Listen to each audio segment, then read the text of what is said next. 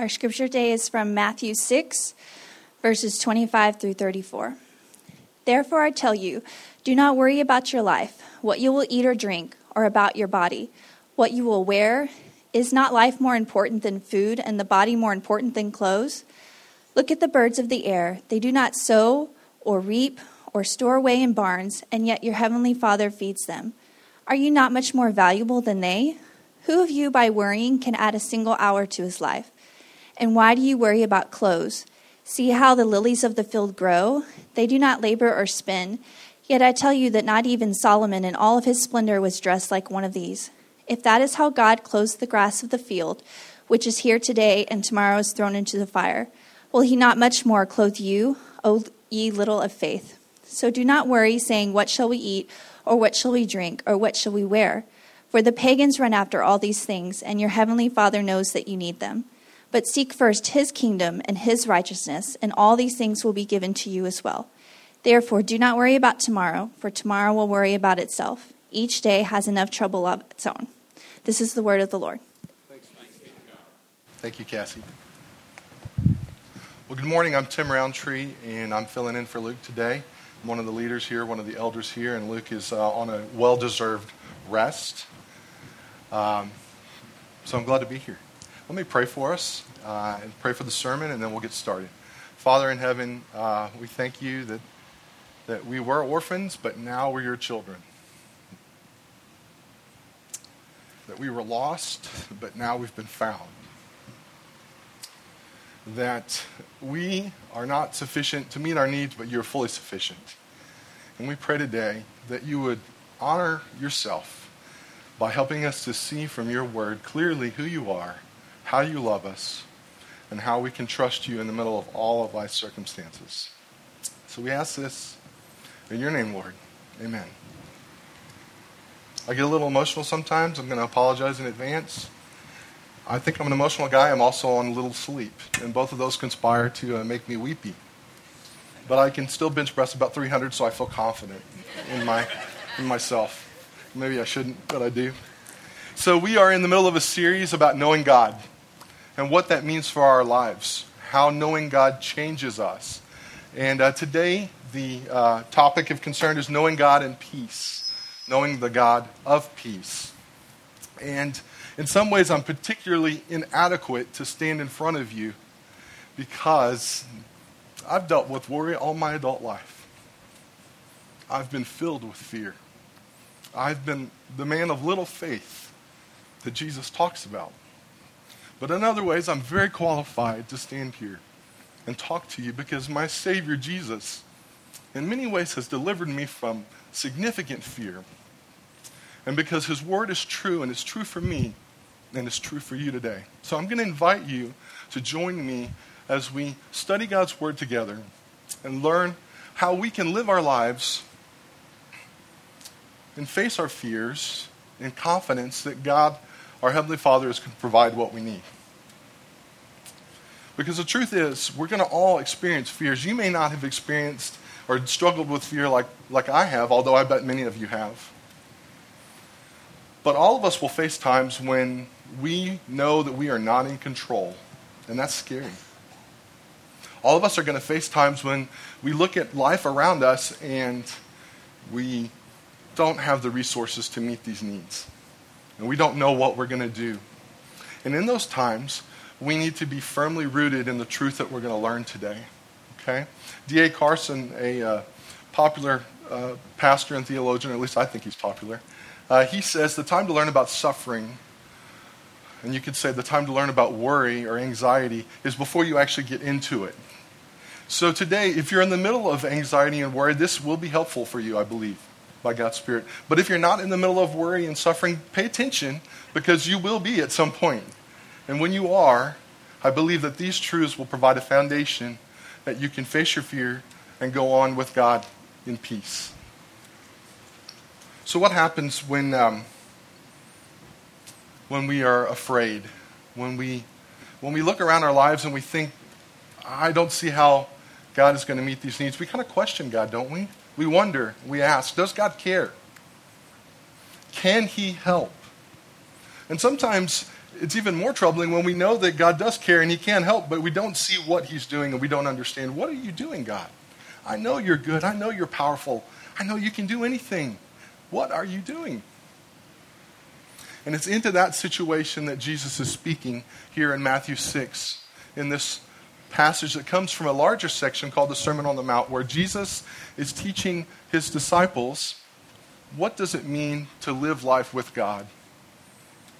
And that's really what we're talking about, and that's what Jesus is talking about when he says the kingdom has come, and he says he wants to teach us the life in the kingdom. That's another way to think about the Sermon on the Mount. How do we live life with God?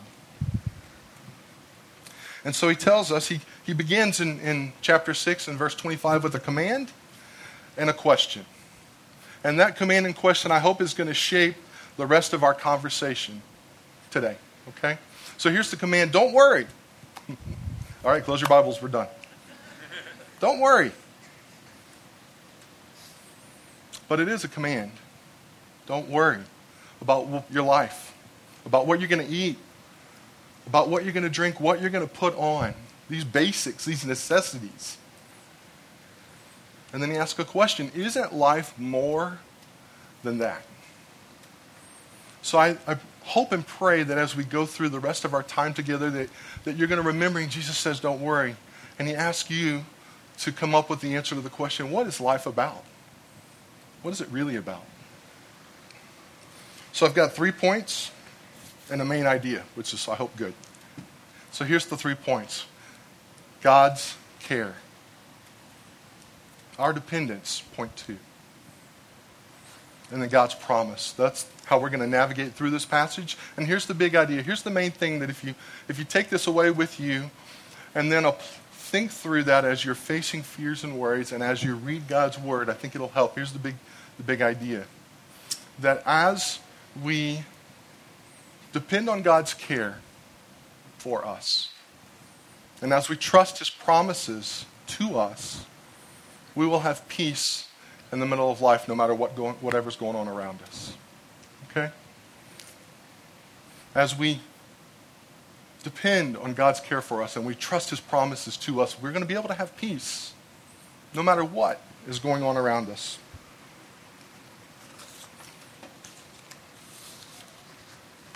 So as we've already talked about, there's going to be times when we have questions about God's care for us. The Gospel of Mark reflects a time when the disciples are in the boat with Jesus.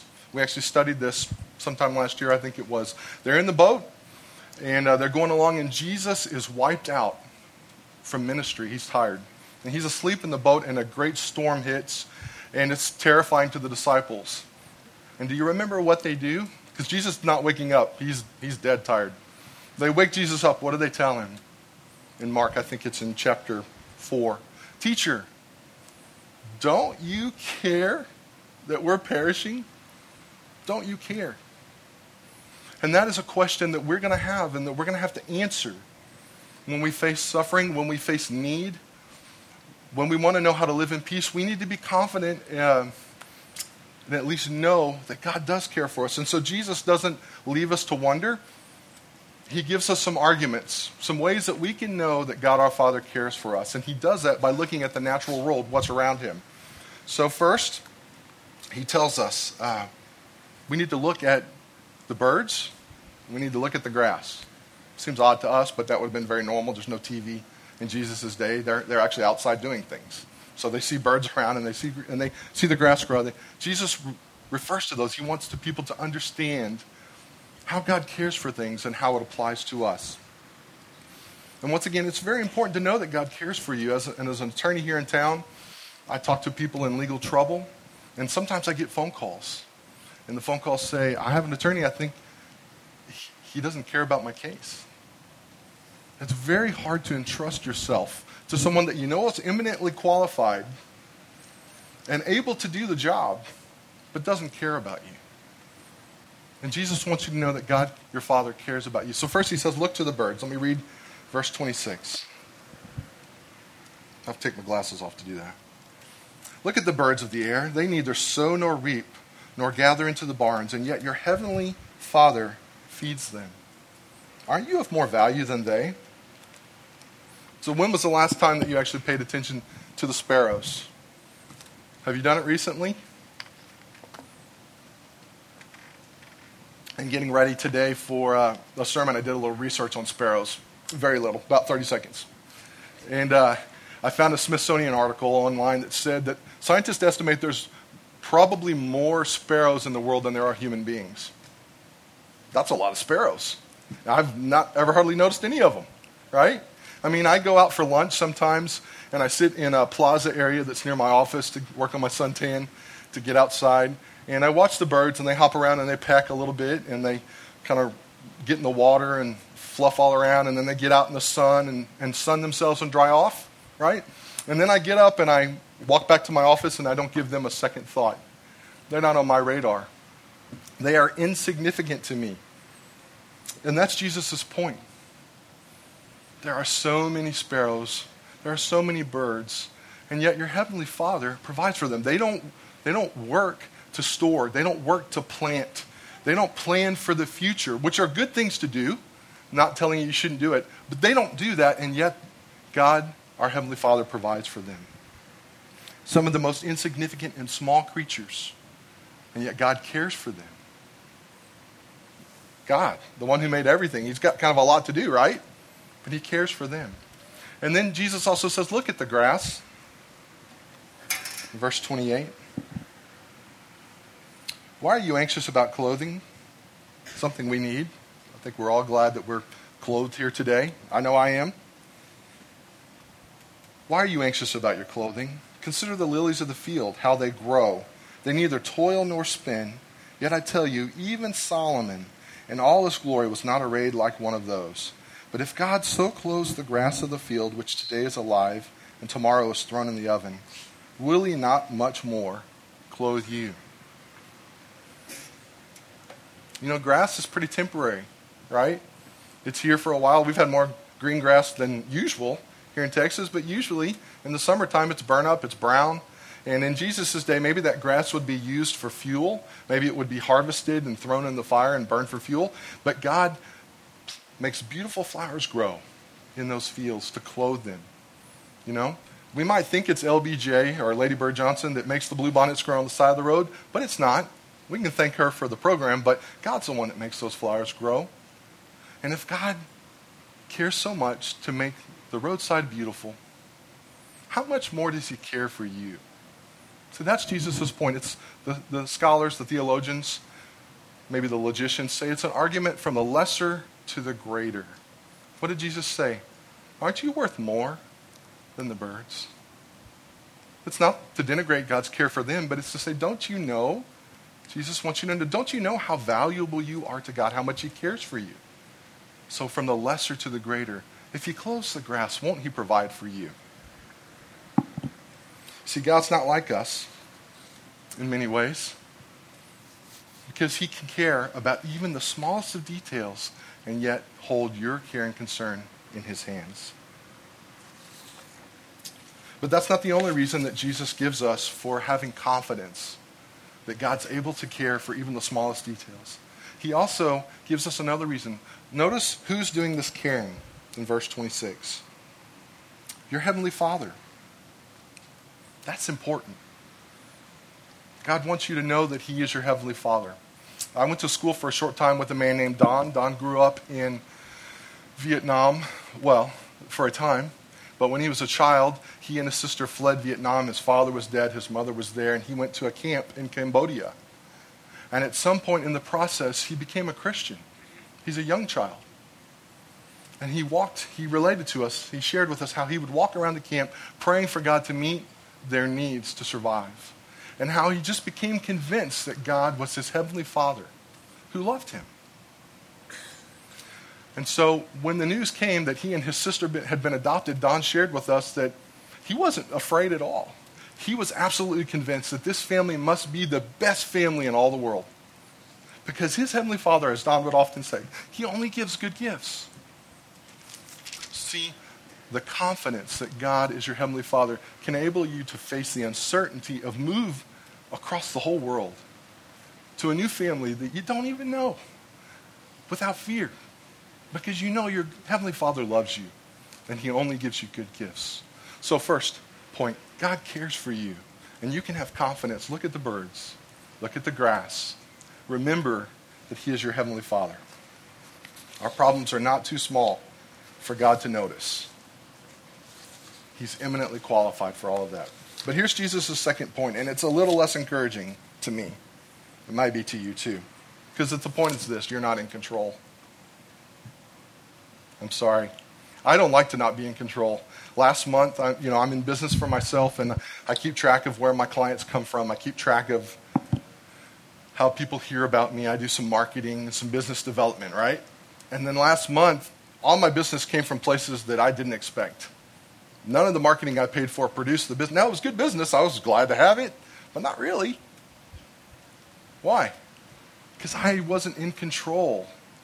I didn't produce that business. It came to me by the gracious hand of God. Now, the truth is, that's always true. But none of us like to feel like we're not in control. And that's why we're tempted to worry when we realize that. And Jesus wants us to know that the bad news is worse than you realize, but that the good news is far better than you could have hoped for. So let me read quickly in verse 28. Here's the bad news.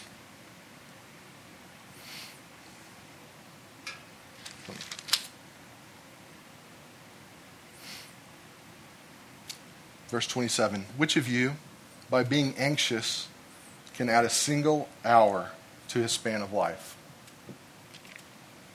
Can you do that? I bet if you talk to Dr. Derek, he'd tell you that actually worry probably shortens your life. But that's not exactly Jesus' point either.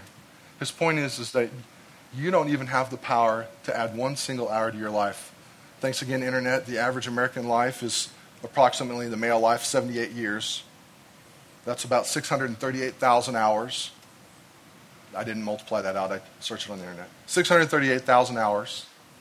And you don't have the power by your worry to add 1/638,000th of time to your life.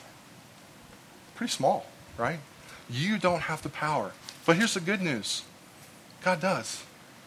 The one who gave you life and everything is in control. Your Heavenly Father, and He loves you, and He has all the power that He needs to take care of you. Listen to what Paul says in Acts 17. The God who made the world and everything in it, being the Lord of heaven and earth, He doesn't live in temples made by man, nor is He served by human hands, as though He needed anything.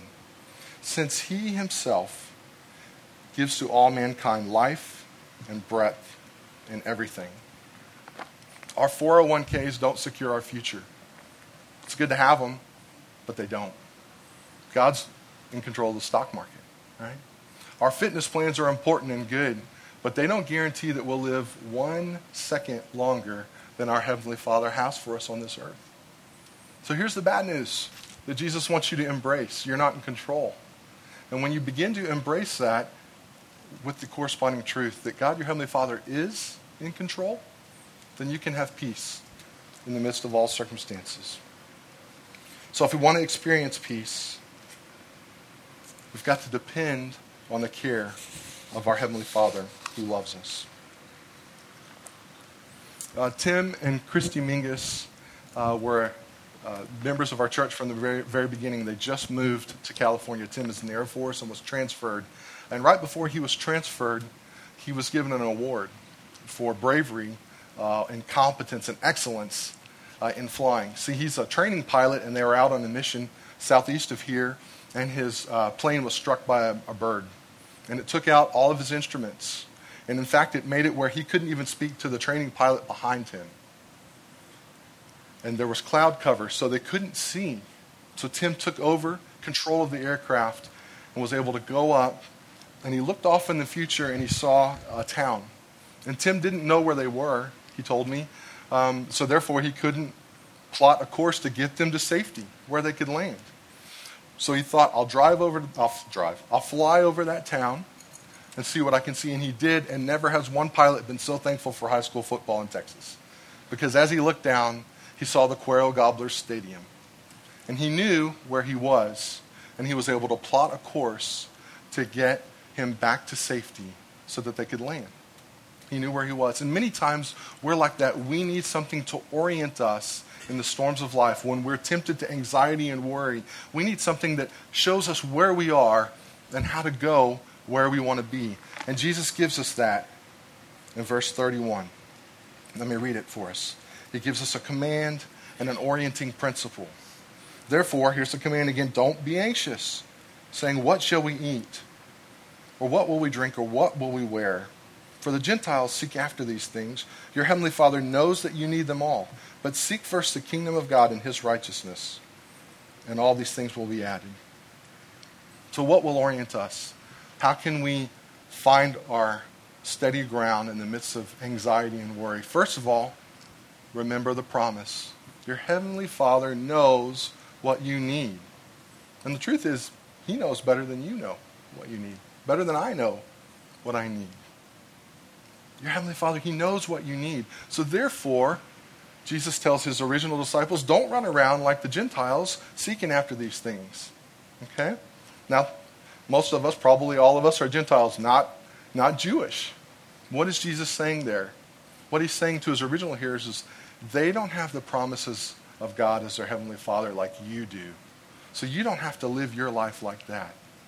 And Paul's very clear, thanks by the grace of God now, through faith in Christ, we all, Jew and Gentile alike, are one new people to church, and we have the promises of God as our heavenly Father. So first of all, what orients us?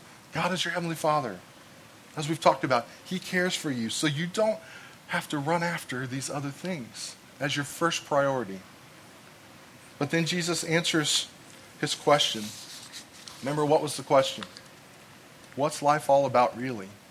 Isn't there more to life than what we eat and drink and where we live, what our job is? Isn't there more to life than that? And Jesus answers it. He says, yes, seek first God's kingdom and his righteousness.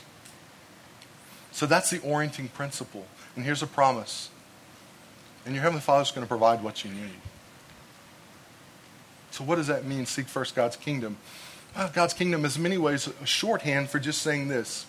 It's God's loving, kingly, and fatherly rule and reign in the lives of his people, here and now, and in the future to come.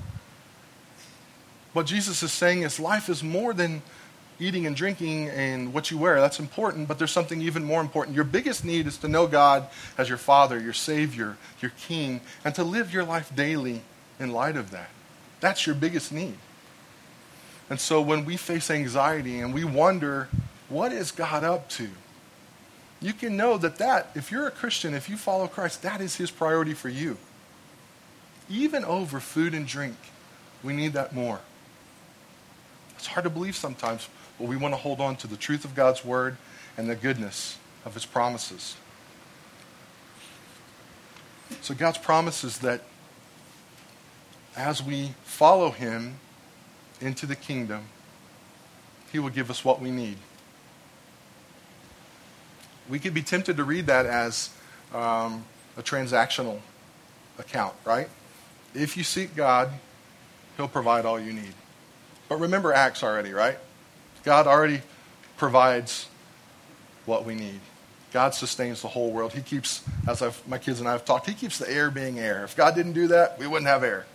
He makes water water. We don't have to open the spigot and worry that it's going to be gasoline when we take a drink, unless we live in some parts of the United States. But for the most part, we don't have to worry about that. It's water, right? God sustains everything. So this is not some transactional approach. If you really seek God, he'll provide what you need. No, this is a fatherly encouragement. Your heavenly Father wants you to know he knows you need all these things. And as you follow him, and seek after him and his righteousness, not only will you get him, your deepest need, but he'll give you what you need on the journey. So, just in conclusion, how can we have peace when we're looking at our basic needs that we don't yet know how they're going to be met? Well, we've got to depend on God's care for us, which he's promised. And we've got to trust those promises. So would you stop and pray with me? And ask God to increase our faith, provide our needs, and help us to love him as we seek him first, trusting that he's going to provide what we need. You're a good father. We love you and we thank you, Heavenly Father, that that's true. You are not, you're not father-like. You're not someone who isn't a father but has some qualities of fathering. Instead, you are truly our Heavenly Father, and you are truly the father that all of us other dads want to be like and need to be like. We thank you that that's true. Help us to rely and trust you, to rely on your care for us, and to trust in your promise to us that you'll provide what we need. You will give us yourself, and you will enable us to follow you. We ask this in the strong name of Jesus. Amen.